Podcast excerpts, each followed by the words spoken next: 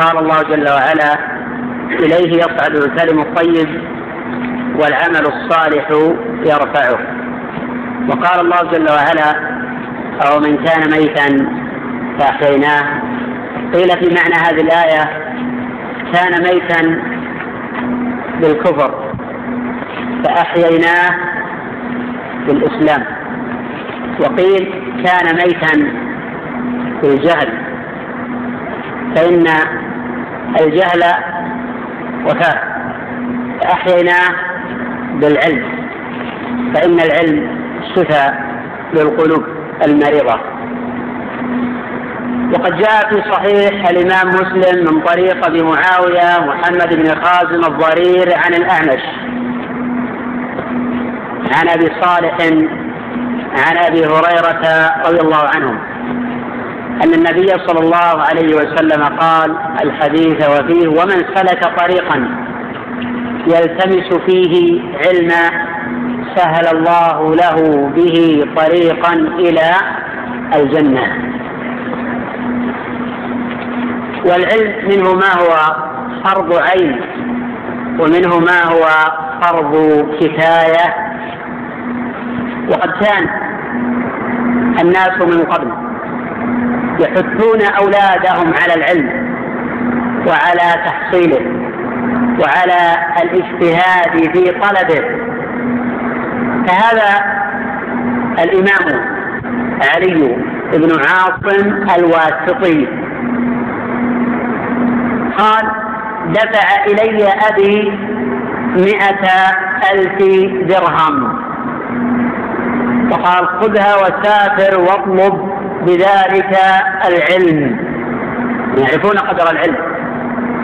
وأن جمع العلم أعظم من جمع المال. وكثير من أبناء هذا العصر يحث ابنه على منصب وعلى وظيفة وعلى مال ولا يحث على طلب العلم. وإن حثوا على طلب العلم فالعلم المربوط بالوظيفة. قال له ولا أرى وجهك إلا ومعك مئة ألف حديث. أي من كلام النبي صلى الله عليه وسلم وفتاوى الصحابة والتابعين. فذهب الإمام علي بن عاصم الواسطي وطلب العلم واجتهد وسافر وأدرك من ذلك شيئا كثيرا وجنى ثمار حث والده. فكان إماما. يحضر درسه ما لا يقل عن ثلاثين ألفا.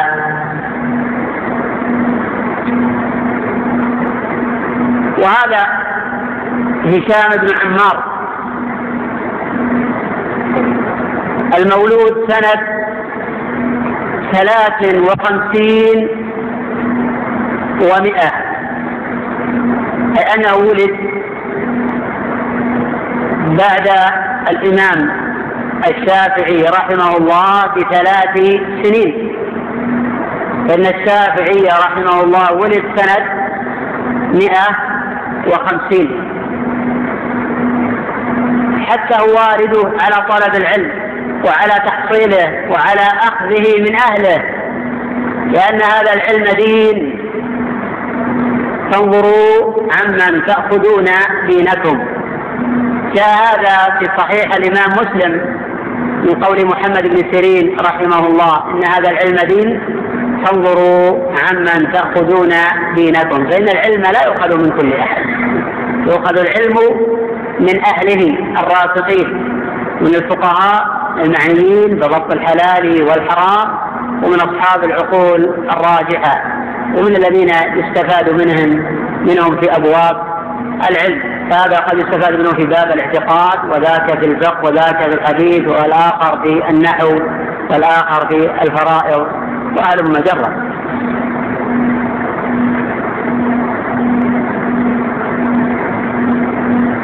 هشام بن عمار شاب صغير أراد يطلب العلم على الإمام مالك.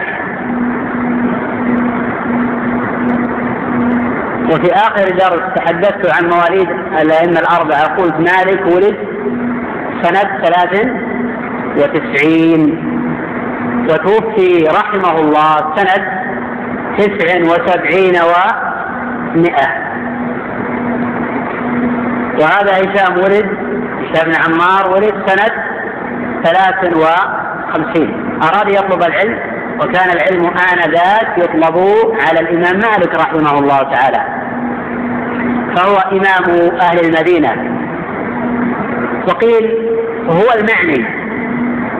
بما رواه الإمام أحمد والترمذي في جامعه من طريق ابن جريج عن أبي الزبير المكي. دائما ما أنبه إلى أن عنعنة ابن جريج غير مؤثرة. وأهل الحديث الراسخون فيه يفرقون بين التدليس وبين العنعنة. وهذا مذهب أئمة هذا الشأن. ولا أعلم أحدا من الأئمة كالسفيانين وأحمد والبخاري ومسلم وأبي داود والترمذي وأمثال هؤلاء يعل خبرا لابن جريج أو لقتادة أو لإسحاق السبيعي أو للحسن البصري بمجرد أنه عن عن. يقول دلس ولا يقول عن عن. التدليس غير العنعنة. قال إن شاء الله تعالى ما سوف أوضحه بتوسع في شرح المصطلح وسوف نبدأ فيه إن شاء الله من السبت القادم. سوف يكون إن شاء الله درس المصطلح في هذا المسجد من السبت القادم الذي هو يلي يوم الغد. وسوف أشرع إن شاء الله تعالى بعد العصر في شرح الموقظة. للحافظ الذهبي رحمه الله تعالى. سوف يكون الدرس إن شاء الله تعالى في هذا المسجد. طريق ابن جريج عن أبي الزبير عن أبي صالح عن أبي هريرة رضي الله عنه أن النبي صلى الله عليه وسلم قال يوشك أن يضرب الناس اكداد الإبل. فلا يجدون عالما أعلم من عالم المدينة. قال سفيان والإمام أحمد وتبعهما جماعة منهم ابن تيمية وغيره أن المعني بهذا هو الإمام مالك رحمه الله تعالى. هشام أراد يطلب العلم عند الإمام مالك ما عنده مال يطلب به العلم ولا عنده نفقة. ماذا صنع والد؟ صنع أعظم مما صنع صنع والد علي الواقفي أعظم ما صنع عاصم الواسطة باع بيته. وأعطى ابنه قيمة هذا البيت. لأن العلم يشرق والعلم أعظم من الدنيا وما فيها. فمن أخذ العلم ونال العلم واستوعب العلم وحفظ العلم فهذا أعظم لمن حاز الدنيا كلها بحذافيرها والله جل وعلا يعطي الدنيا من يحب ومن لا يحب. أثرياء العالم الذين يتسلسلون في هذا العصر واحدة الآخر من السفرة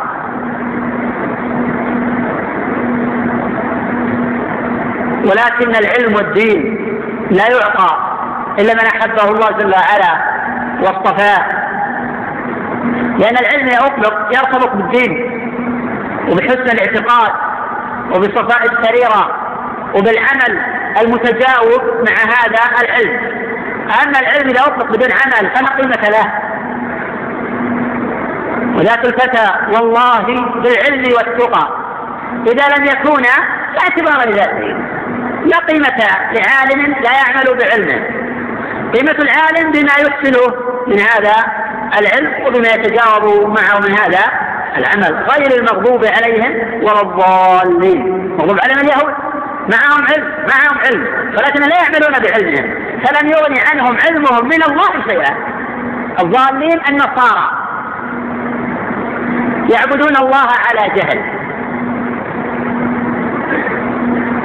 وما من ذكر أو أنثى إلا ويقول في صلاته غير المغضوب عليهم ولا الضالين. احذر. أن تكون من هؤلاء أو من هؤلاء وأنت لا تدري. لابد أن تكون الحياة مبنية على العلم وعلى العمل.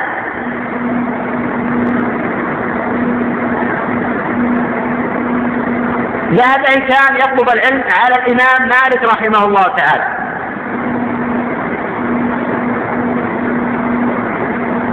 وكان شابا صغيرا لا يعرف آداب الطلب. والآداب من العلم. وقد كان العلماء والأئمة من قبل يعلمون الآداب ويفقهون في هذه المعاني. لأن الطالب بدون أدب بدون أدب يعني الطالب بدون أدب قد لا يتلقى العلم المطلوب. ومعلمه لا يتجاوب معه حتى يتأدب. إذا تأدب استطاع أن ينتفع وأن ينفع.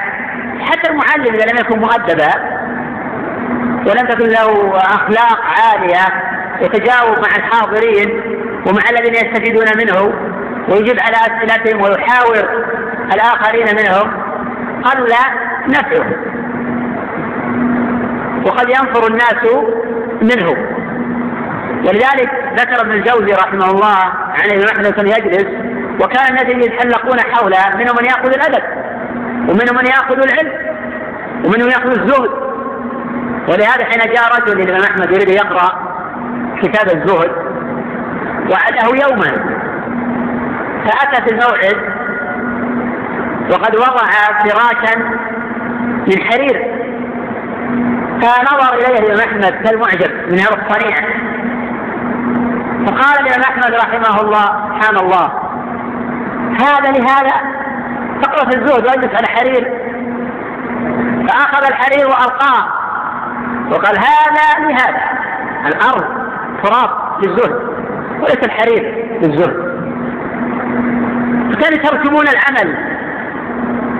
يترجمون العلم إلى عمل. ولذلك نفع الله بهم وصاروا أئمة يقتدى بهم.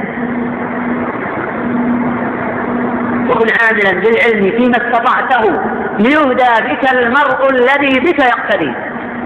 حريصا على نفع الورى وهداهم كان الكل خير في نعيم مؤثر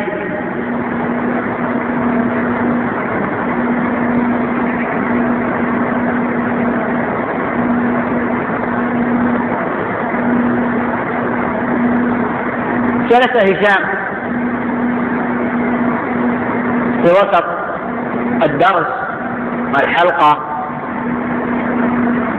فقال يا أبا عبد الله حدثني. طريقة التعليم عند الإمام مالك رحمه الله أن الطالب يقرأ فإذا غلط رد عليه. وهي طريقة كثير من العلماء إلى عصرنا هذا وهي الطريقة التي كنا نتلقى فيها العلم عن مشايخنا. استثناء بعضهم فله طريقة أخرى. مالك الطالب يقرأ فإذا غلط رد عليه. وهي طريقة نافعة ولكل طريقته. المقصود الإيصال توصيل المعلومات إلى الطالب.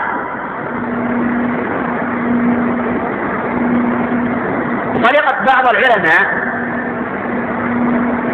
أن المعلم يشرح ويلقي وهم يتلقون.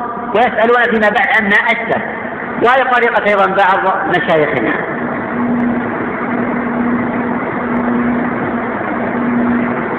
قال مالك لهشام ويحك اقرأ قال غلط كتبنا عليك. قال لا أنت حدثني أنت حدثني. طالب علم صغير ما يعرف أدب الطلب قال ويحك اقرأ فإذا غلط رددنا عليك. مالك يدع الجواب فلا يراجع هيبة. والسائلون نواكس الأذقان. أدب الوقار وعز سلطان التقى. فهو المطاع وليس ذا سلطان.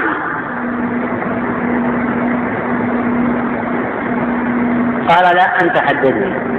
غاضب مالك والأصل أن العالم بمنزلة الوالد لأولاده. الأب الآن إذا أخطأ ابنه يضربه ولا يستشعر الابن هذا عن حقد. أو عن كراهية أو عن تنفير لا يستشعر هذا عن رحمة. هذا المعلم للوالد للطالب يزجره صعق حتى ينهره لا يجيب على سؤاله. يخطره هذا دافعه الرحمة. ودافعه التأديب. والمعلم بمنزلة الطبيب أكبر. يضع الدواء موضعه. قال مالك قم يا غلام فاضرب هذا أي الصغير الذي ما تأدب خمسة عشر صوتا.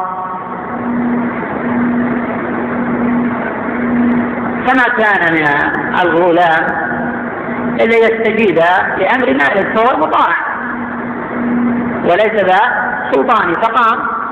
فضرب خمسة عشر صوتا والناس يشاهدون هذا.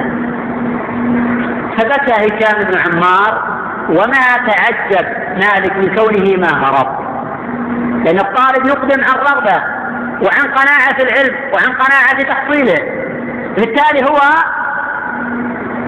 يتجاوب مع هذا ولا يبتعد لأنه يعرف قدر العلم ويعرف أهمية العلم ويعرف أن العلم لا ينال براحة الأبدان.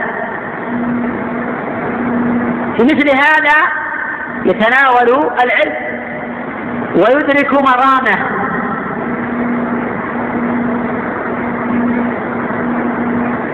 فقال مالك طالب حديث ويبكي. طالب حديث ويبكي. مالك لم يستعجل.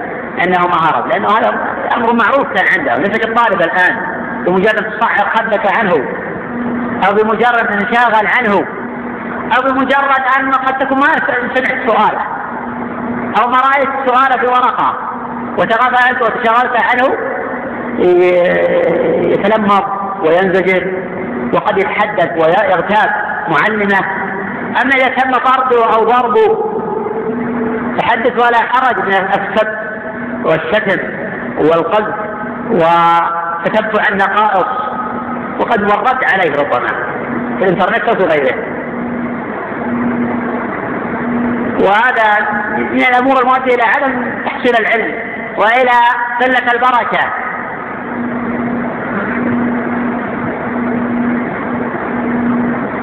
قال هشام ما أبكي على الضرب. ليس بكائي من أجل الضرب. أنا جئت للعلم ولا أبكي على الضرب. شواب بن أربعين عاما. قال أبكي على أن والدي باع بيته. أنه باع بيته وأعطاه هذا المال يطلب العلم فكان حظه من العلم الضرب. ماذا يقول لوالده إذا رجع إليه. أخذت المال يطلب العلم فكان حقي وجع الضارب من الضرب لابد ندرس علما ونحصل علما وأستفيد من مالي في دار الهجرة. وأنا أقتبس من آدابه وأخلاقه ومنطقه وعلمه وحتى أنفع وأكون إماما للآخرين والأجيال القادمة. مالك حين سمع هذا رق له رق له. وقال أبحني أي حللني. فما كان منطق هشام إلا أن قال لا. لا أحللك لماذا؟ لم يريد أمرا أكبر من هذا. ليس كشباب زماننا وفتيات عصرنا. الفتاة تتابع الموضات وتتجول في الأسواق والطيبة منهن. من لا آه، همة لهذا الدين ولا ولا يقدر هذا الدين في نفسها. ولا تريد أن تنجب آه، شبابا علماء ومجاهدين وقادة ومخلصين.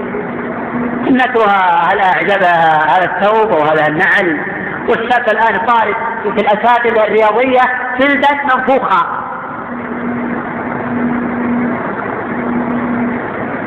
و المجانين من ورائهم في المدرجات يصفقون.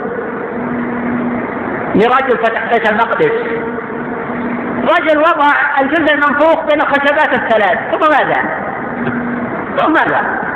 ويبذل في سبيل ذلك مبلغا من المال. إذا ذهب هذا الفريق تنهال التبرعات بما لا تنهال لدعم فلسطين أو أفغانستان أو العراق أو غير ذلك. عقول عقول نارجة عقول متخلفة. عقول منتكسة. ابن عشرين الآن وابن خمسة وعشرين وابن ثلاثين يصار جلدا منفوخة ويشجع الكفرة. ويتجاوب مع المدربين الفجرة. وإذا فاز على الفريق ترى التجاوب والجوابات الأسواق. وترى الصفيق والزفير والشهيق والصفير وأذية الناس لماذا؟ لأن هذا كافر الفريق؟ قد يكونون مسلمين قد يكونون كافرين والمسلم في هذه الحالة يكفر ولا يكون معتدلا. هذا هشام ابن عمار وهو في العاشرة في الثاني عشر من عمره. قال ما أخللك إلا بأن تحدثني عن كل صوت ضربتني حديثا.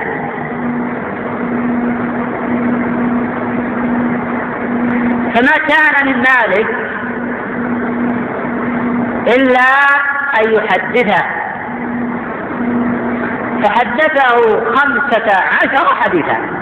حدث عن كل صوت حديثا.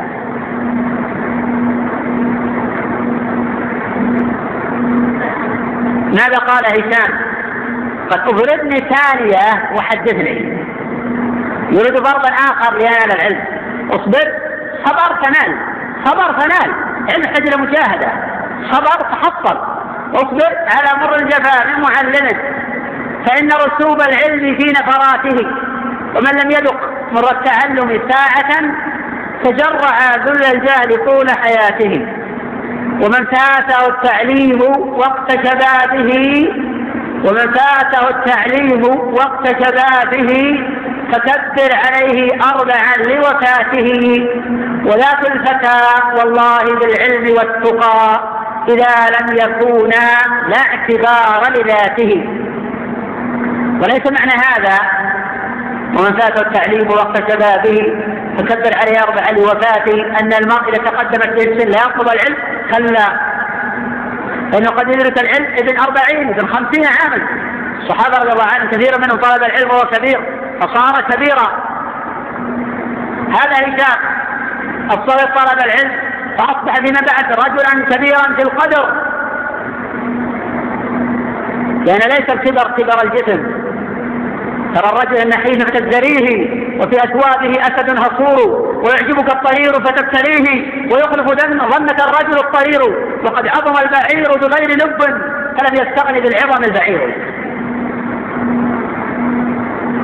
هشام فيما بعد أصبح شيخا للإمام البخاري.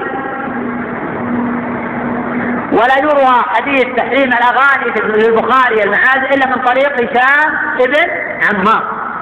وتوفي هشام سنة خمس وأربعين بعد المئتين.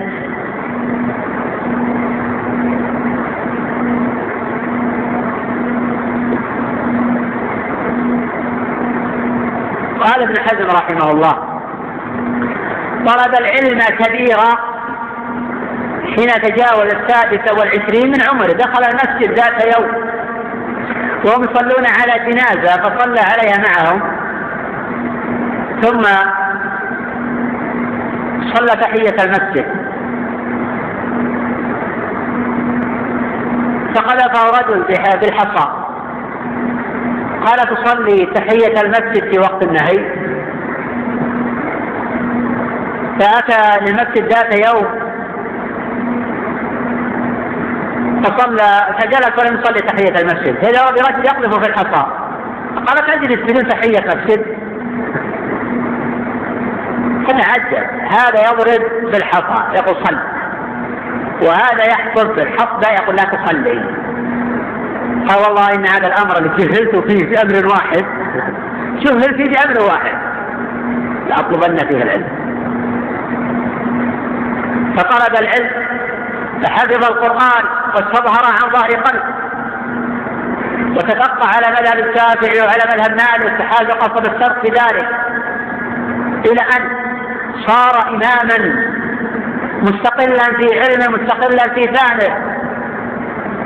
له مذهب معروف ومشهور بين العلماء ولم يكن معدودا في المذاهب المعتبرة وهي المذاهب الأئمة الأربعة أولاها أبو حنيفة الثاني مالك الثالث الشافعي الرابع لكن له مذهب معروف يعرف بمذهب الظاهرية وحين سئل وبلغ من الكبر مبلغا ما هي أمنيتك؟ لم يقل أريد مالا وجاها ومنصبا وكذا وكذا. الدنيا زائلة ليست بشيء. مهما حصلت من المال سوف يذهب. تموت وتخلف عليك الحساب ولأولادك الهنا لكن في شيء حين تحصل وتدرك تدرك به من سبقك ولا يلحقك من جاء بعدك العلم العلم والدين.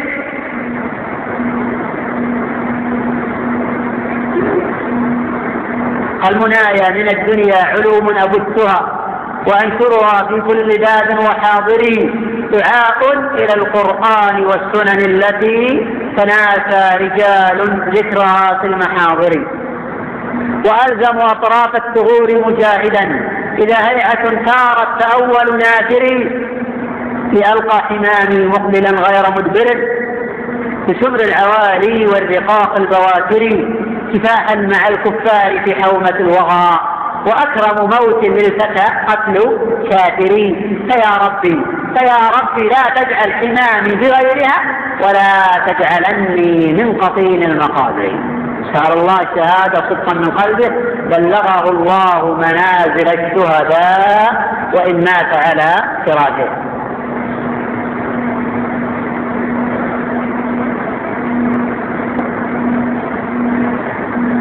فحري لكل مسلم عرف فضل هذا العلم وقدره ومنزلته أن يجتهد في تحصيله لأن الأمة بحاجة إلى علماء. والناس يطلبون العلم ولكن العلم فتح. يحضر عند العالم ما لا يقل عن ألف طالب ألفين ثلاثة ولا يتخرج من هؤلاء إلا أربعة خمسة ستة سبعة. وحين أتى رجل الأعمش يعني استعجل من كثرة الحضور قال لا تعجب. ثلث يموتون. وثلث يشتغلون بالتجارة. وثلث يدعون السلطان. ما بقي أحد. لابد من العلم لابد من تحصيله لابد من الاجتهاد في طلبه. والعلم يدخل قلب كل موفق من غير بواب ولا استدان ويرده المحروم من خذلانه. لا تفتن اللهم بالحرمان. والعلم يحتاج إلى تفرغ. ولا ينال إلا بفعل الأسباب. ما يمكن لشخص يوم في البر ويوم في الاستراحة ويوم مسافر للنزهة أن يأخذ العلم ويتناول العلم.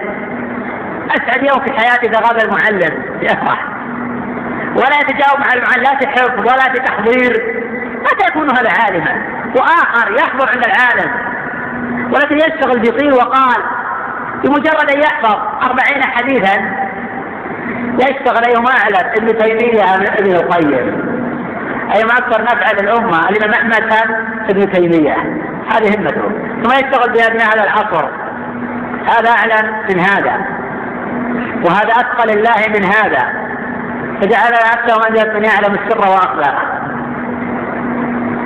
مثل هذا كيف يحصل علما ومتى يفلح الأوائل لا. يجتهدون في طلب العلم ويجتهدون في تحصيله. ويجتهدون في طلبه وفي نيله. وفي أعداد نحن نعرفهم كانوا يعكفون في المساجد يحصلون ويأخذون هذا العلم. منهم من جلس سنة منهم من جلس المسجد سنتين منهم من جلس وهو معكم في هذا المقام جلس في المسجد ثلاثة أعوام. ينام في هذا المسجد ويفطر في هذا المسجد ويتغدى في هذا المسجد ويشرب في هذا المسجد. أنا أشير المسجد يعني في الذهن ليس يعني معنى هذا المسجد نحن نتحدث منه الآن. يأخذون العلم ويحفظون على المعلمين ويحترمون المعلم ويعرفون له قدره ولا يرفعون ألسنتهم عليه ولا يزعجون بالتبتل والنقاش فيما لا فائدة تحتاج ويذكر واحد منا الآن يأتي بالمعلم يريد أن يتجاوب مع ما يريد. يعني هو ما يريد يستفتي الحقيقة يريد يعلم ويلقن. ما يفلح هذا؟ ولا يفيد ولا يستفيد. إن وافقت فأنت أنت ابن تيمية. وإن خالفت فأنت الجاهل الذي ما تفهم. هؤلاء لا يستفيدون ولا يفيدون في المستقبل. الأمة بحاجة إلى أناس يحسنون التلقي. حتى يتأتى لهم في المستقبل أن يحسنوا التوصيل. لأن بعض الناس يحسن آه التحصيل ولكن يحسن التوصيل. وآخر يحسن التوصيل لكن ما عنده تفصيل. فإذا ما نستفيد من هذا. نحن بحاجة إلى أناس الأمة تعيش فراغا. نحن بحاجة إلى أناس ليس بشرط يكون عالما مبدعا في كل مجال. نحن بحاجة إلى تخصصات ثمانية هذا تخصص في الفقه وهذا تخصص في العقيدة وآخر في النحو وآخر حتى في المنهج وآخر في الفكر وآخر في الوعظ وآخر في الحديث. فيحسنون التوصيل كما أحسنوا التحصيل. تجتمع هذه الجهود حتى تنهض الأمة من قوتها وهذا لا يتأتى عن فراغ. لا بد من اجتهاد ولا بد من بذل الجهد ولا بد من مشقة. والعلم كما قال عنه بعض السلف من الزهري وغيره تعطيه كله تعطيك البعض. فما حال الواحد منا الذي لا يعطى العلم إلا بعضه؟ لا يعطي شيئا. هذا العلم شريف لا يناله إلا الشرفاء. رفيع لا يناله إلا الرفعاء.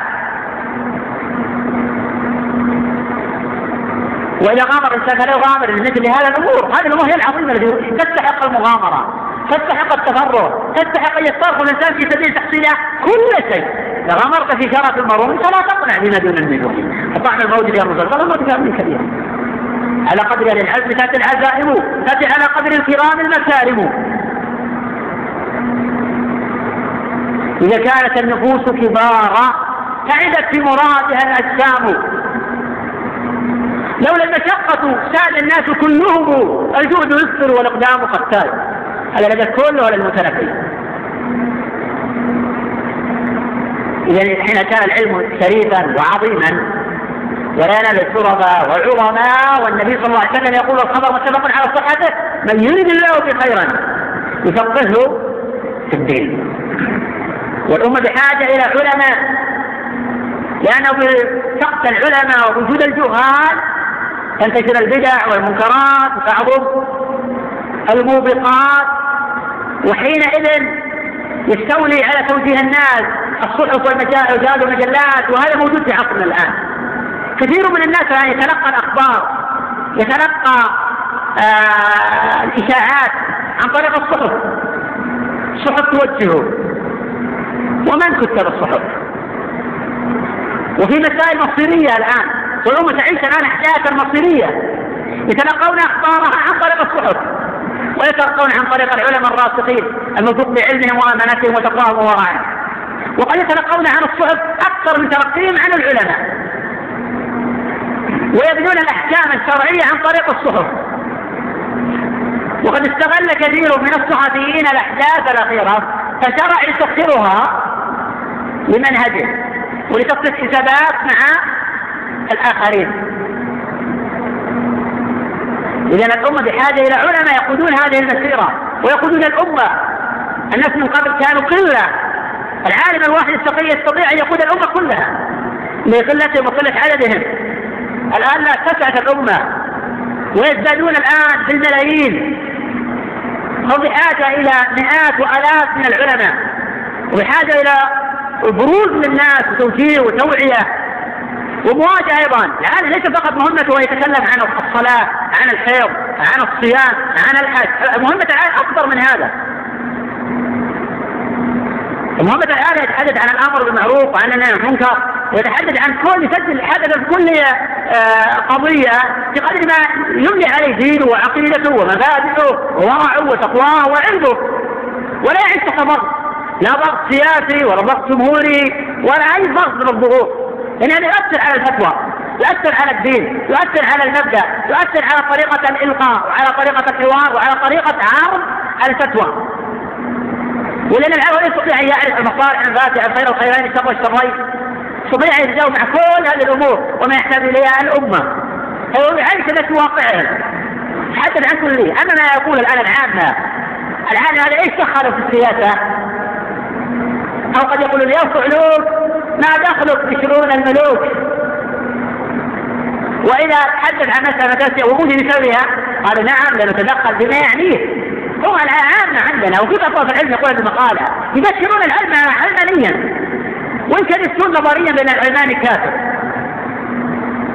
ولكنهم يبشرون بعض شؤون العلمنة عمليا. هذا هذا أمر العلمنة هذا تأثير العلمنة عبر الصحف ومن تأثير المجرمين ومن تأثير الذين لا يفهمون ولا يعقلون ولا يعون السياسة من الدين. عزل السياسة عن الدين هذا العلمنة طيب ليش تعزل السياسة؟ يقولون إيش دخل هذا العالم بالسياسة؟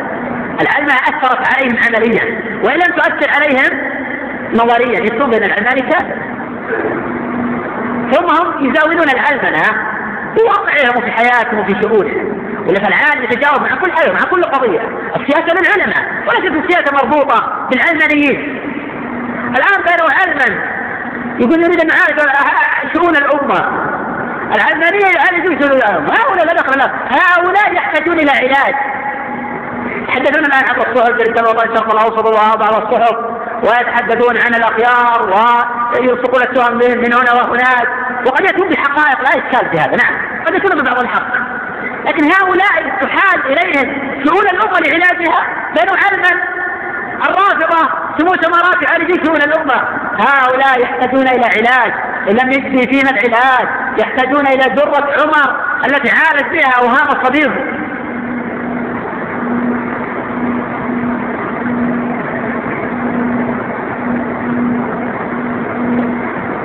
إذا نحن بحاجة إلى علماء يسدون الفراغ. قبل أن يستشري الفساد في الأمة. ويطلق العلم فنتحدث عن العلم الموروث عن رسول الله صلى الله عليه وسلم. وفقد العلماء كما قال سعيد بن جبير حين سئل ما هلاك الناس؟ ما هلاك الناس؟ قال موت علمائهم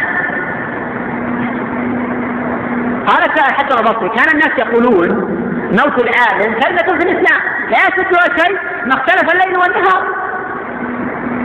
أبلغ من هذا ما تواتر عن النبي صلى الله عليه وسلم وجاء من طرق.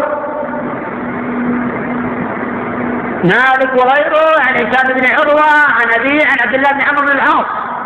أن النبي صلى الله عليه وسلم قال إن الله لا يقبض العلم انتزاعا ينتزعه من صدور الرجال ولكن يقبض العلم بقبض العلماء.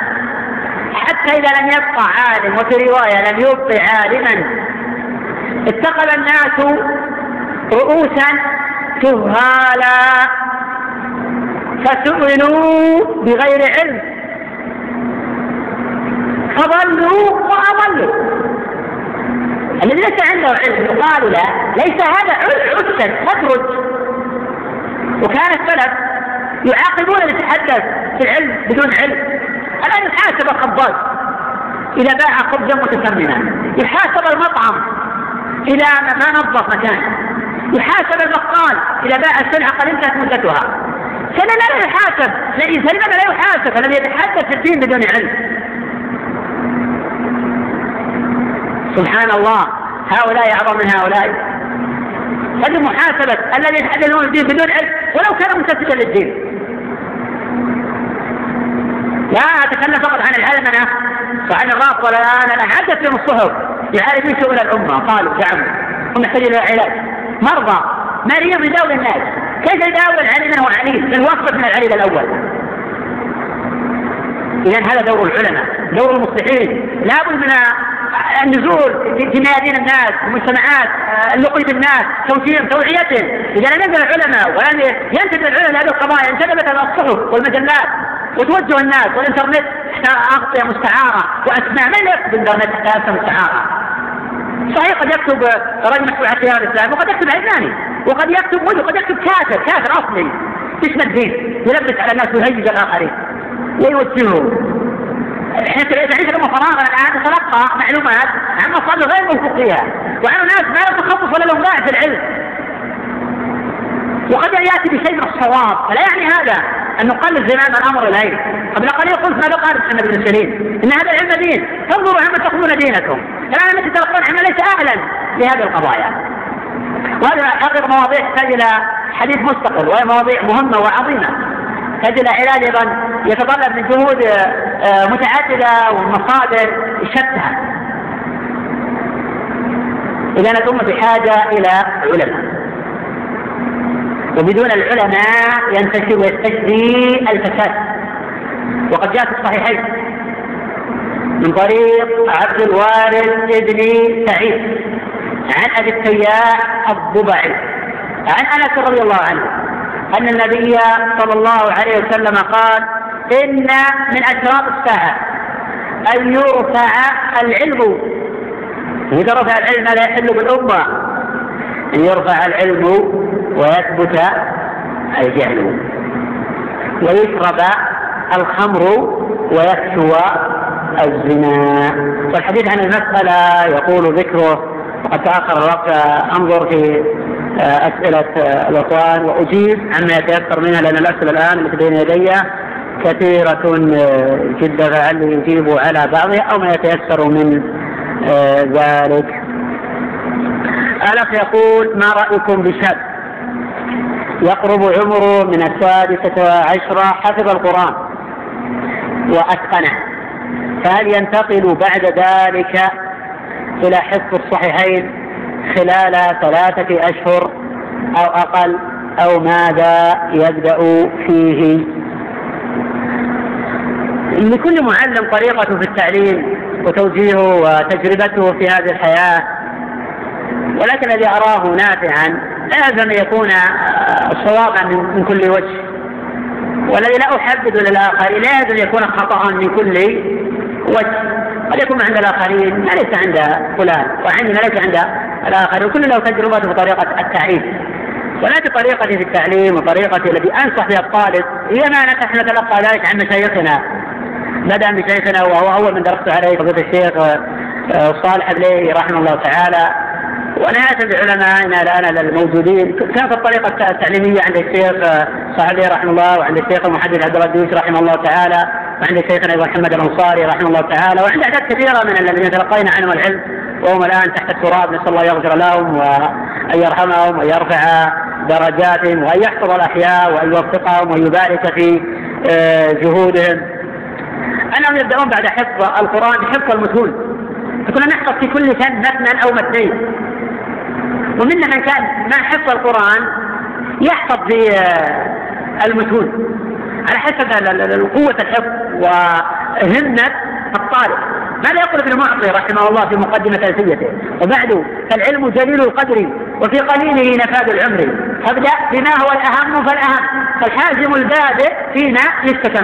فإن من يتقن بعض الفن يضطر للباقي ولا يستغني فأنصح هذا الأخ بالشروع في حفظ المتون العلمية. ثم بعد ذلك يشرع في حفظ المطولات. وإذا شرع في حفظ الصحيحين فلا حرج من ذلك. لكن ليس المقصود من العلم هو مجرد تحفظ كيف تفهم؟ كيف تحصل؟ كيف تستوعب؟ كنا في الحديث وندرس وما لا يقل بعض الأحيان عن أسبوع بمعرفته بحفظة بمعرفة علله بشرحه بفقه مقارن.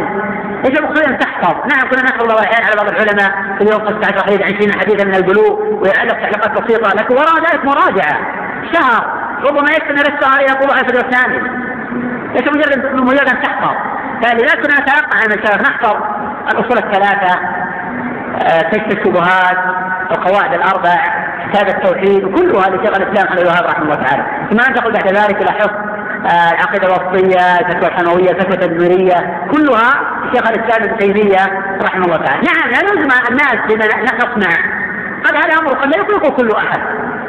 لكن نحبب للاخر ما نحببه ونفرح به لنفوسنا. واذا عجز واعي عليه الحفظ بهذه الطريقة لا أقل من كونه يحفظ الاصول كتاب التوحيد ويحفظ العقيدة الوسطيه ثم ينتقل لعلم الحديث يحفظ الاربعين النووية. يجب دولة المتن. إذا قدر على يحفظ الإسناد مع المتن هذا نور على نور نور على نور. ثم ينتقل إلى حفظ عمق الأحكام ثم إلى بلوغ المرام. يحفظ الفقه آه، زاد المستقنع أو عمدة الفقه. يحفظ الفرائض الرحبية يحفظ النحو الآية الرومية ثم ينتقل إلى قطر الندى أو ملحة الإعراب ثم ينتقل بعد ذلك إلى ألفية بن مالك. يحفظ في آه، مقدمة أصول التفسير إلى مقدمة ابن تيمية وأنجح من ذلك مقدمة الشيخ عبد الرحمن بن جاسر رحمه الله تعالى. لأن جمع هذه المقدمة رسالة ابن تيمية وزاد عليها وعلق عليها بحاشية مفيدة اسمها حاشية مقدمة التفسير للشيخ عبد الرحمن بن جاسر رحمه الله تعالى ومع حاشية نافعة جامعة آه، وافية في كثير من أبواب آه، هذا العلم هذه متون عظيمة ومهمة من ذكرت مما لم أذكر لابد الانسان ان يحفظها وان يتقنها ثم بعد ذلك ينتقل إلى حفظ المطولات من حفظ آه، البخاري ثم ينتقل إلى مسلم ثم إلى النسائي ثم إلى ابو داود ثم إلى الترمذي ثم إلى ابن ماجه ثم إلى موطا مالك ثم إلى صحيح ابن خزيمه ثم صحيح ابن حبان ثم إلى مصنف آه، ابن ابي شيبه ثم مصنف عبد الرزاق ثم إلى مسند الامام وامثال هذه الكتب آه، العظيمه المهمه ولكن علم الحديث الحديث فكأنما رأيت رجلا من أصحاب النبي صلى الله عليه وسلم. جزاهم الله عنا خيرا. حفظوا لنا الأصل فلهم منا الفضل. كل العلوم سوى القرآن مشغله الا الحديث وعلم في الدين. العلم ما كان فيه قال حدثنا وما سوى ذات وسواس الشياطين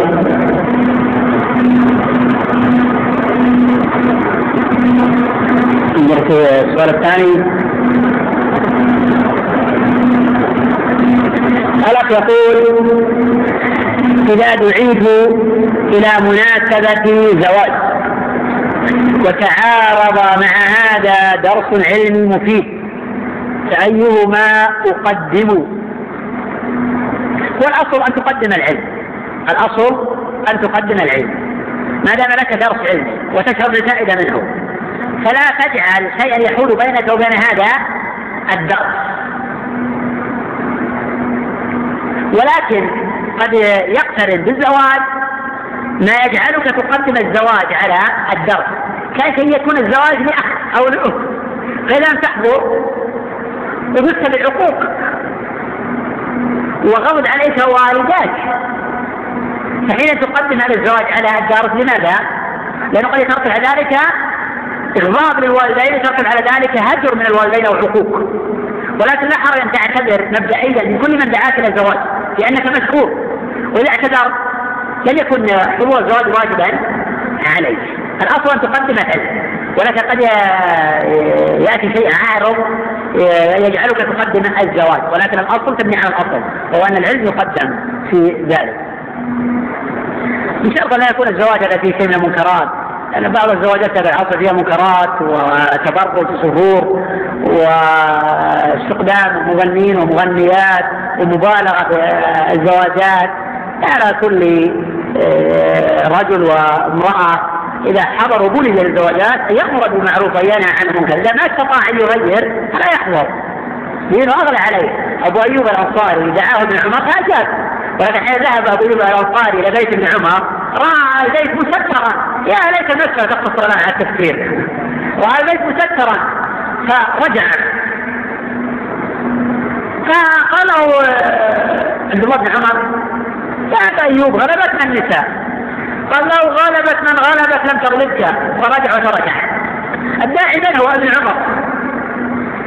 وهذا ما هو؟ هو أبو أيوب الأنصاري. فرفض يجيب ورجع إلى بيته لأنه رأى منكرا ولم يأتي الشيطان يقول له الدعوة واجبه قد ياتيه لكنه فقيه. فقيه. والفقيه يدفع الخطرات والوساوس بالعلم.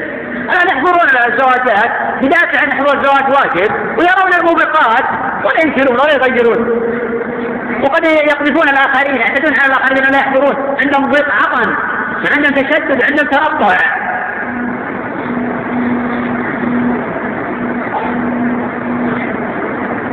آه أنا يقول إني أحبك في الله حبك الله وأحببتني فيه وهل ثبت أن الرسول صلى الله عليه وسلم. مسح رأس يتيم وما العلة في المسح؟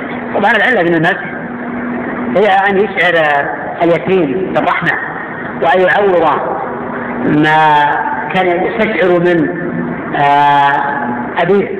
لأن اليتيم هو يتيم آه الأب ولا يسمى بعد احتلام. ولكن الحديث الواردة في مسح رأس اليتيم كلها معلولة. ولا يصح في الباب شيء على حسب علمي ولكن لا مانع أن نقوم باليتيم وان نعول على أن نقوم على رعاية اليتيم سواء كان اليتيم الذي توفي أبوه أو ليس له أب أو لا يعرف له أب أصلا. هذا كله يدخل في اليتم علونا علينا أن نقوم على رعايتهم وعلى رعايتهم بالنفقة والمال. ونريد أن ننبه على أمر مهم. هو صحيح أن التنبيه على كثير من الأخوان يعني سبق ناقشنا عن هذا الموضوع. وكان ما يرى ان ينبه على هذا الموضوع. لكن أرى ان الناحيه علمية؟ ننبه وهو في نفس الوقت أستدرك ما عساه أن يتصور بعض الناس. في لافتات الآن في الشوارع وفي الأوراق وفي كل مكان. آه بآية من عال يتيما كنت أنا وهو كهاتين يقولون. ثم على التبرع. أنا دائما أقول إن أن الجهل هو سبب وقوع الزمات في الأمة. حتى ولو رسم الإنسان في مقابل اسم الدال أو غير ذلك. قد قد يكون جاهلا أيضا. وإن كان دكتورا. لا يمنع أن يكون يصل بجهل مع كونه دكتورا. هذا لا مانع من ذلك. ولكن قد يكون جاهلا في باب دون باب أو في علم دون علم أو قد يكون قد ذكر ولم يكن له ممارسة للعلم ولا تجاوز مع العلم فيبقى يبقى جاهلا في جانب من الجوانب. الآن في لافتات وفي منشورات وفي إعلانات في الصحف الجرائد المجلات اللافتات الأسواق. الشوارع الاستراحات في كل مكان. من عالية يتيمة تتناول فوائد ثم يتم تخريج الحديث ثم يحثون على التبرع. فأنا دائما أنبه إلى أن المقصود بكفاية اليدين في الحديث هو أن تضع في بيتك وأن تعول الآلة الحقيقية في مجرد كفاية الأيمان. أن تشعر بالرحمة والحنان والعطف وأن تعوله بالمال وأن تحميه مما تحميه ابنه وابنك. وأن تكون بمنزلة الوالد في جميع الشؤون ولهذا ترتب على هذا العمل أجر كبير. ليس مجرد بذل المال لشخص لا تعرفه. في الداخل أو في الخارج. هذا بذل المال نعم. بعض الإخوان يقولون على سبيل هذا يعني قد الناس لا يتبرعون لعالم لا نبين للناس الحكم الشرعي ونحث الناس على التبرع وعلى الاحسان ونقول إن هذا جزء من الكفاله جزء من الإعانة. نعم يحصل لك أجر عظيم وثواب كبير ولكن كنت وأنا وهو كاتين يحصل لك بعض هذا الأجر. أما الأجر الحقيقي المقصود والمقصود من هذا الخبر هو أن تقوم بجميع شؤونه. والأمر الأكبر هو أن تحتضن في بيتك وتقوم على رعايته وتقوم على جميع شؤونه ويعتبرك من ذاك الأب. فالامر والحنان ضرورة ما بحاجة لمال في منظمات عالمية كفرية تدعم بالمال. صحيح اننا نقوم بالمال على أقل تقدير حتى لا تحتضن هذه المنظمات العالمية كفرية. فنجنبهم التصوير والتهويد والعلمنة وقضية شؤون الانحراف. صحيح بل هذا قد يكون واجبا. صحيح في نفس الوقت إن هذا المال يدفع عنه أذى كبيرا يدفع عنه الانحراف. هذا المال قيام على المنظمات الإسلامية الآن. هذا أمر كله محمود نحث عليه. وما نقص مال من صدقة وما انفقتم من شيء فهو يخلفه لكن لا نريد أن يفسر كلام النبي صلى الله عليه وسلم على غير وجهه. وأن تكون ويكون كلام النبي صلى الله عليه وسلم وسيلة لغاية منتج حميدة لكن يكون فيه نوع بكل صراحة أقولها نوع عبث في معاني الأحاديث. وفي تفسير كلام النبي صلى الله عليه وسلم. فينبغي ان نضع كلام النبي في موضعه. فأنا أقول نعم هو نوع اعاده نوع كفاله في أجر في ثواب. لكن ليس هو المقصود في هذا آآ الخبر.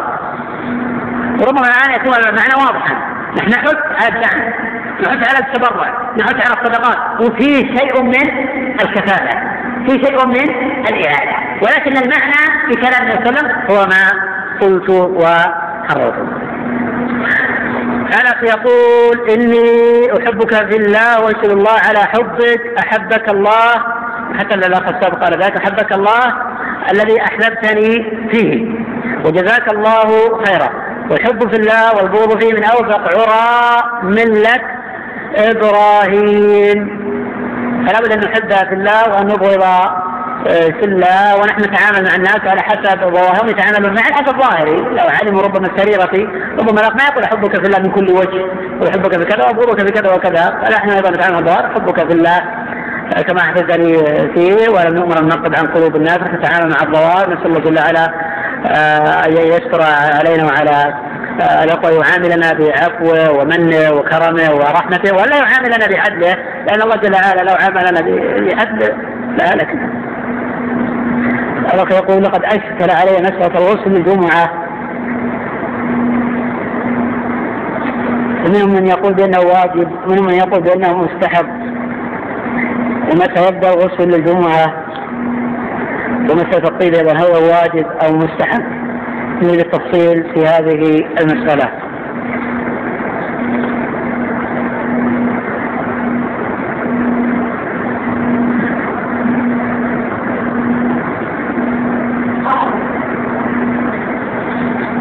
اختلف العلماء رحمهم الله تعالى في غسل الجمعة منهم من يقول بأنه واجب وهذا قول طائفة. من أهل الظاهر. واختار ذلك كما يحفظ الآن الظاهر أبو أبو عوانة وجماعة. ويستدلون بحديث أبي سعيد في الصحيحين لأن النبي صلى الله عليه وسلم قال غسل الجمعة واجب على كل محترم أي كل بالغ. متفق على صحته. ولحديث ابن عمر من راح الجمعة فليغتسل. متفق على صحته. وذهب الجمهور منهم الأئمة الأربعة رحمهم الله تعالى. بأن غسل الجمعة سنة مؤكدة وليس بواجب. وهؤلاء يحتجون بحديث آه، من طرق قتادة عن الحسن عن سمرة. من توضأ يوم به هناك من اغتسل فالغسل أفضل رواه الترمذي وجماعة. يحتجون بحديث عائشة أن النبي صلى الله عليه وسلم قال لو اغتسلتم ليومكم هذا. ما قال اغتسلوا قال لو اغتسلتم. قال أن الغسل غير واجب. القول الثالث في المسألة بأن الغسل سنة وواجب على من به رائحة. يستحب لكل مسلم أو المسلم إذا أرادت الرواح للمسجد. هذا مستحب. ومن به رائحة. فالغسل عليه واجب. الغسل عليه واجب. وهذا اختيار شيخ الإسلام تيمية رحمه الله تعالى. ولعل هذا القول هو أعدل الأقوال. فلا نقول بالوجوب المطلق لحديث مسلم الواجب على كل محتمل أو محترم هذا الحديث جاء ما يصرف عن ظاهره. ولا لا نقول السنية مطلقة. لأن حديث من توضأ الجمعة في سفر هذا حديث مطلق ضعيف لا يثبت عن النبي صلى الله عليه وسلم. وحديث لو تستلزم يومكم هذا يفيد أن الأمر في حديث غسل الجمعة ليس للوجوب. بقي الوجوب على به رائحة لأن هذا أمر تحث على الشريعة. لماذا؟ بالعكس حتى نقول بقدر الوجوب مطلقا ليس للجمعة فقط. يجب على الإنسان ينظف نفسه وأن يزيل الروائح الموجودة في بدنه. لأن هذا أمر يحث على الإسلام وينبغي على الإسلام ولأن يتأدون بمن به. واجب عليه ينظف نفسه. وأن يطيب آه، أباطة وغير ذلك. فالصواب إذا نقول أن الجمعة غسل الجمعة مستحب. وواجب على من به رائحة على الجملة. وكذلك الطيب على الصحيح هو مستحب آه، على الإطلاق. ويوم في يوم الجمعة يتأكد آه، أكثر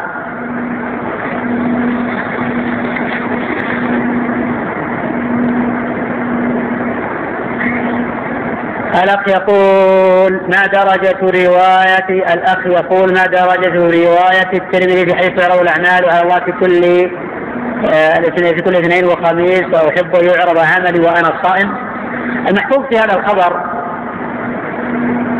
آه أن النبي صلى الله عليه وسلم قال تعرض أعمال على الله جل وعلا في كل اثنين وخميس. يغفر الله جل وعلا لكل مسلم لا يشرك بالله شيء إلا رجلين فقوة دعوهما حتى يصطلح. هذا المفهوم. ومحفوظا أن السلام كان يصوم يوم الاثنين. وقال ذاك يوم الوتر فيه وذاك تعرض على الأعمال على الله جل وعلا. في إلى آخر الحديث خبر في مسلم. فهذا يشرع صيام أما صيام يوم الخميس فلا أعلم رواية صحيحة في هذا. والروايات الواردة في صيام يوم الخميس معلولة على حسب علمه ولكن من صام يوم الخميس؟ معتمدا على فتوى عالم أو على تصحيح من صحح الخبر لكن من صحح هذا الخبر؟ فلا تثريب عليه في هذا. ومثل قال أنا أبحث عن الناحية الحديثية بقوة أنا يظهر لي والعلم عند الله أن الخبر في صيام يوم الخميس ضعيف ولا ثبت إلا يوم آه الاثنين. الأخ يقول ما صحة حديث صلاة الرجل في الفلاة تعدل خمسين الصلاة هذا الخبر رواه أبو داود. وأصل في الصحيحين بدون هذه اللفظة في الرواية شاذة.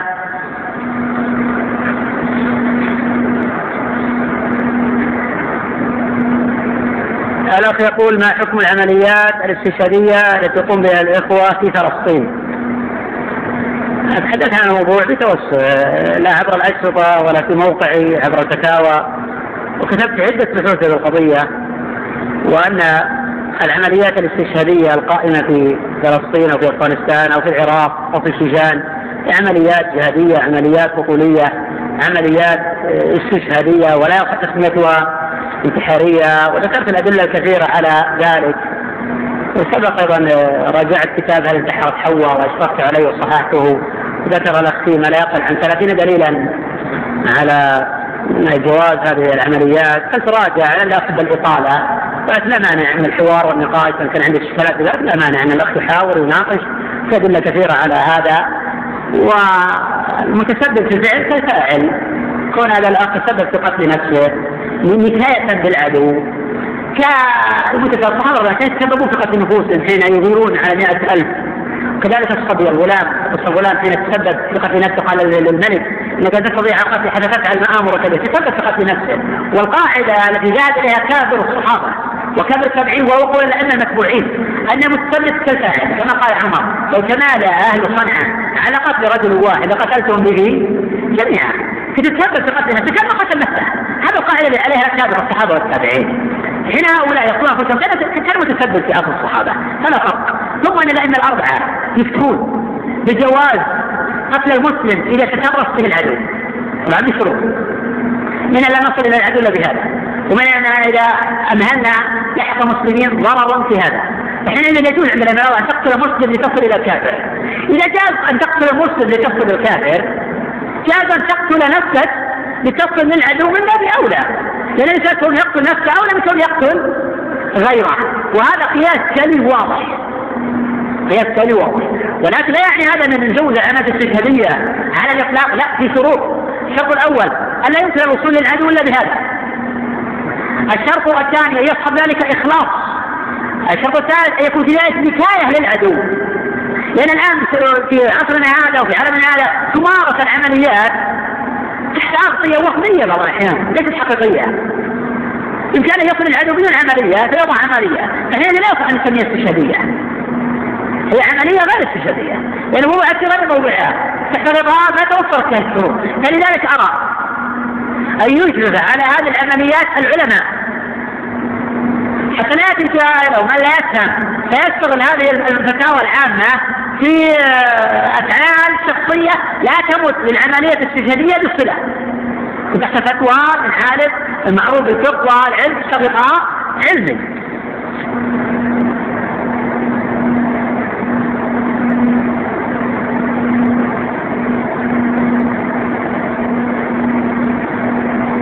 الأخ سأل سؤال لكنه غير واضح من كل وجه يقول هل اليهود مغضوب عليهم والنصارى ضالون؟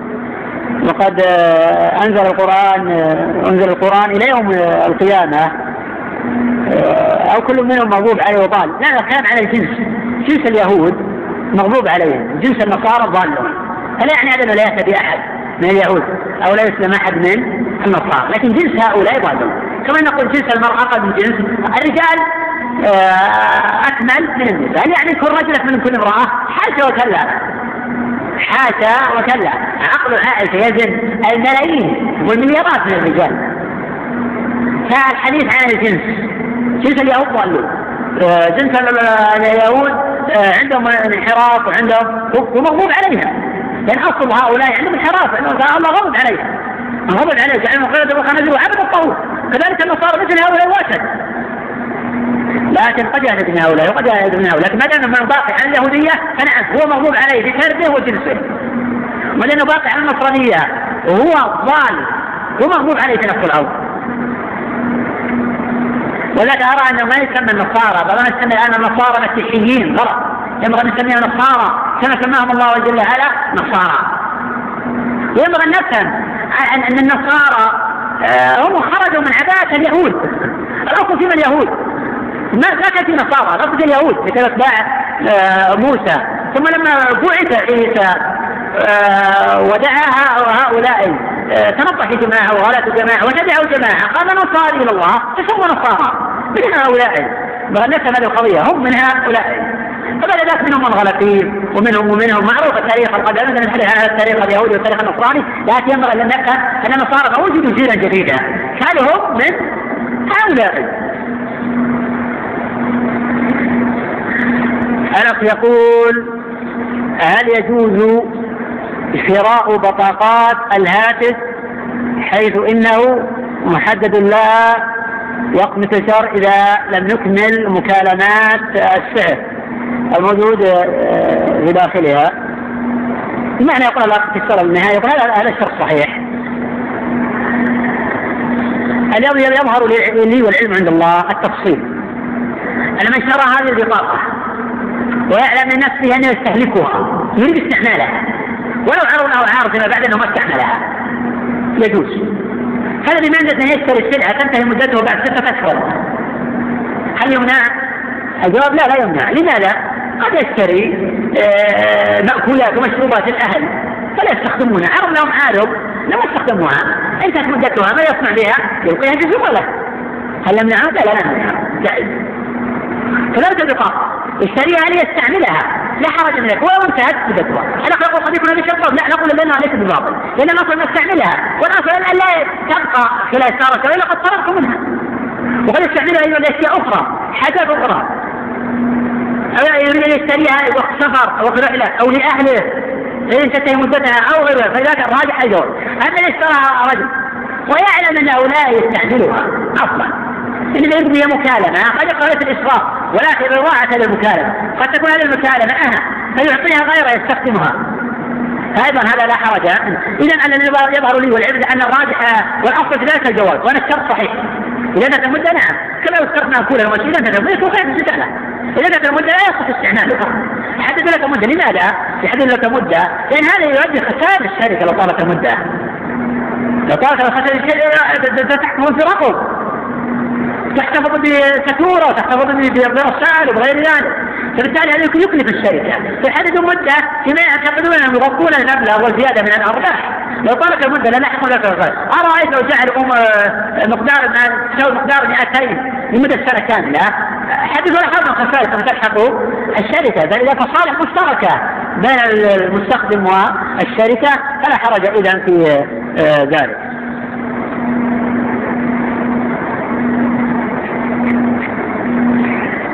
الأخ يقول إذا حاضت المرأة كلمة تقضي الصوم ولا تقضي الصلاة مع أن الصلاة مقدمة في الأركان. ثانيا لما تقضي الصيام؟ مع أنه قد خرج منها وقت وجوب الصوم. بعذر يقول شرعي. الجواب عن هذا السؤال من وجوه. ولكن بادئ مع أن الصلاة مقدمة في الأركان. ثانيا لما تقضي الصيام مع أنه قد خرج منها وقت وجوب الصي الصوم. بعذر يقول شرعي.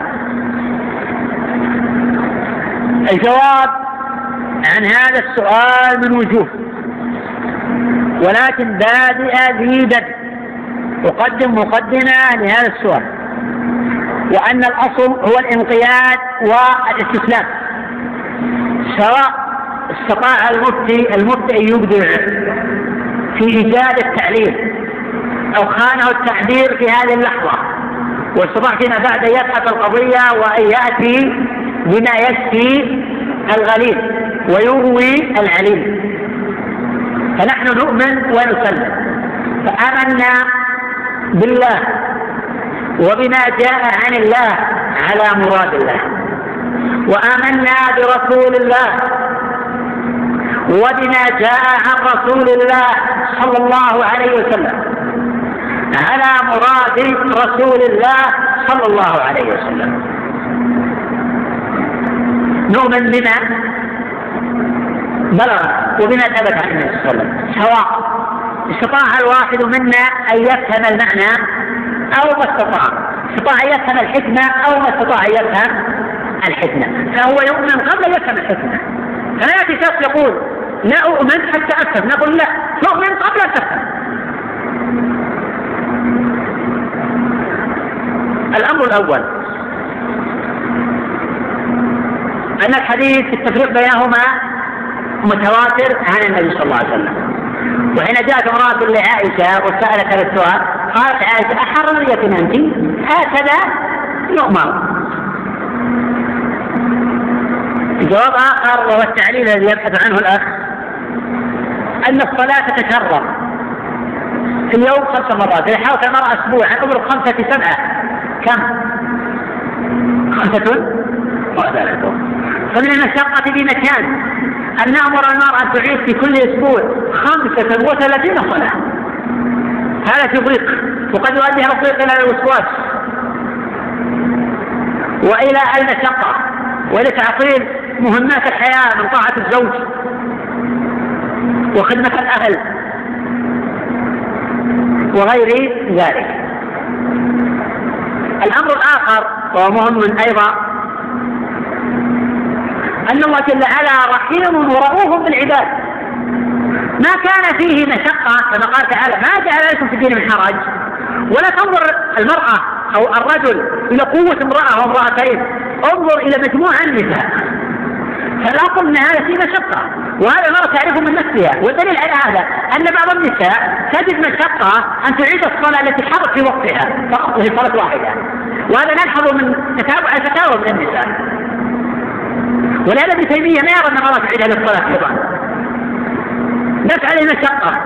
مثال هذا على رأي ابن تيمية. يقول شيخ الإسلام رحمه الله تعالى إذا أذن الظهر وهي طاهر ثم ذهبت تتوضأ وحاضت يقول ابن تيمية لا تعيد لحاضت في وقتها لأن ما استطاعت أن تؤدي الفعل. دفع المشقة صلاة واحدة وبعض الناس تتصل وتقول نحن نعاني المشقة من هذه الصلاة. فكيف تعيد خمسة وثلاثين صلاة؟ وبعض النساء تجلس سورتها تجلس آه عشرة أيام. إذا تعيد خمسة عشرة خمسين صلاة.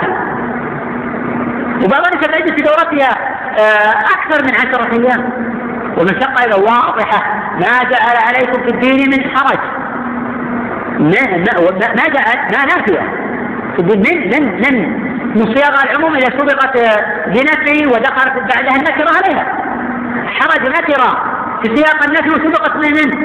تفيد أبلغ أنواع العموم والاستغراق.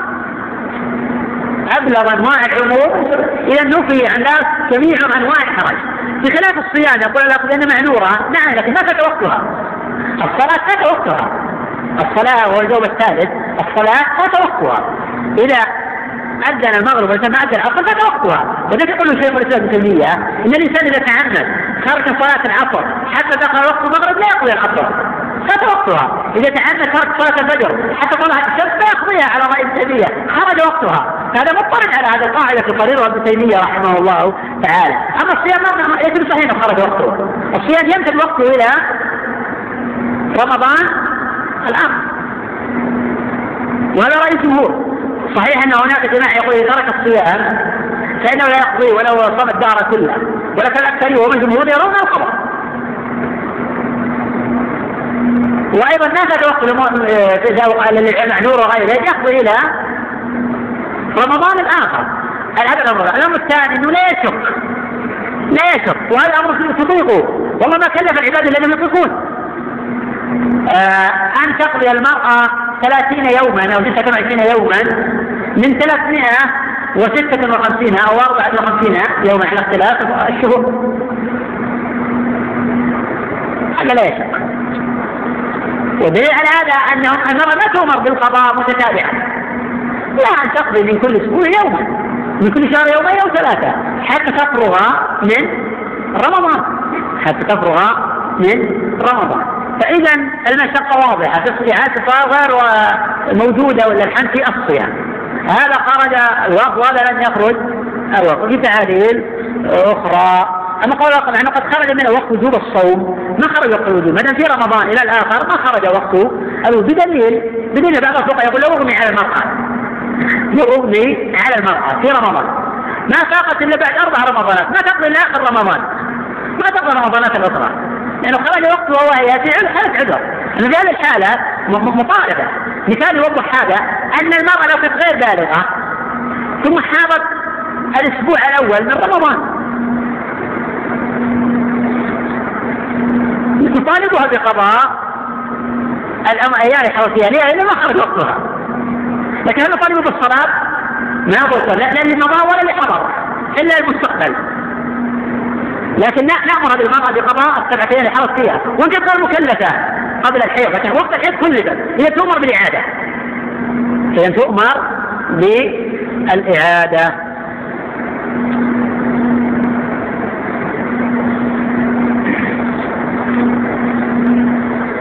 بعض الأسئلة من الأخوة فيها نوع تكرر وبعضها تصير طلبات قد لا تكون يعني أسئلة فقهية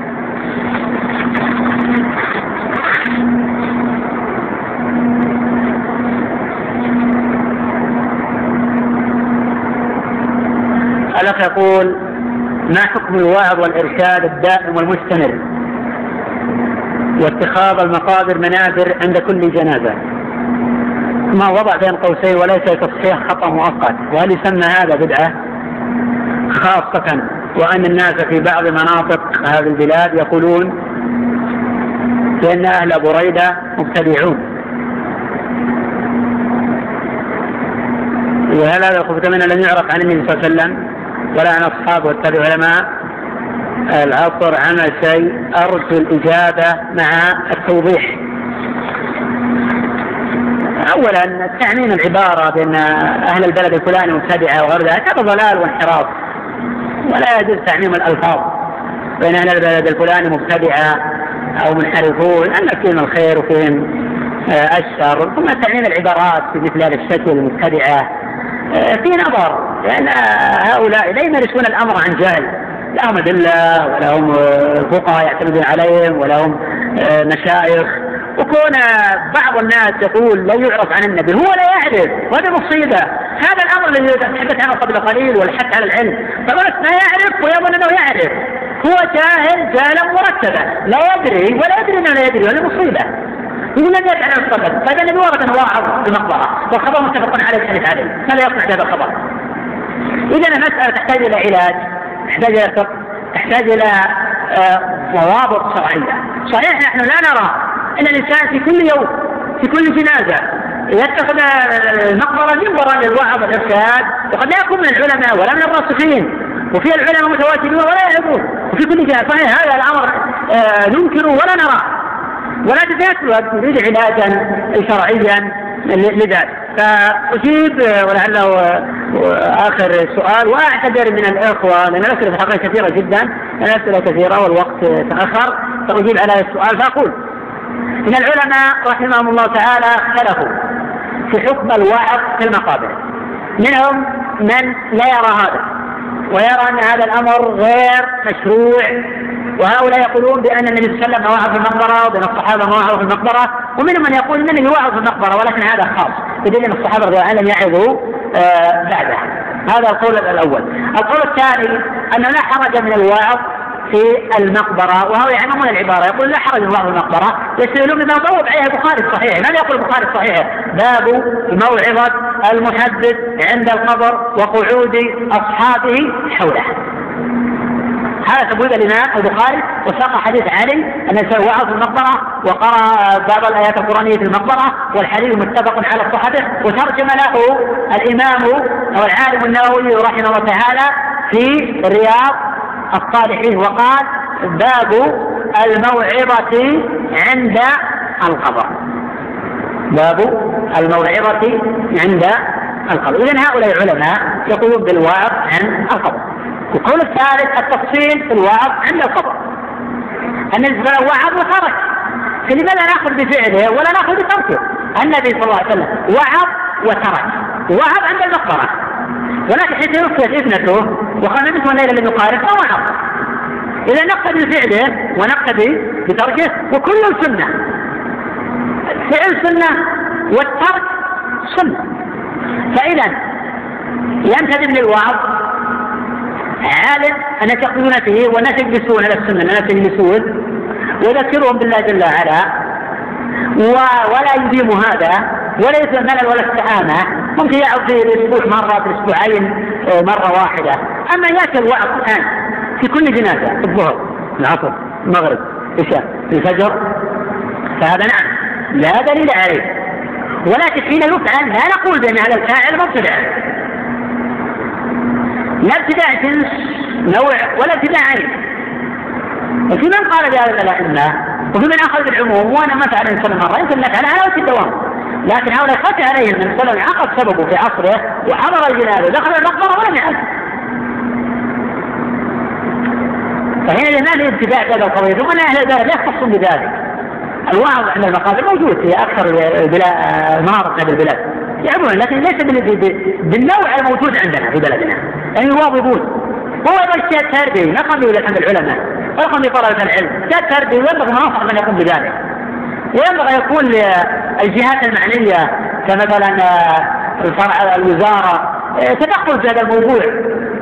بحيث يعني يخصص وقتا في الأسبوع أو وقتين أو على أقل تقدير آه، يكلون الأمر للعالم والعالم العالم يقدر العالم يقدر القضية. متى يعظم متى لا آه، يعظم نسال الله جل وعلا للجميع التوفيق والإخلاص والله أعلم. وصلى الله وسلم على نبينا محمد.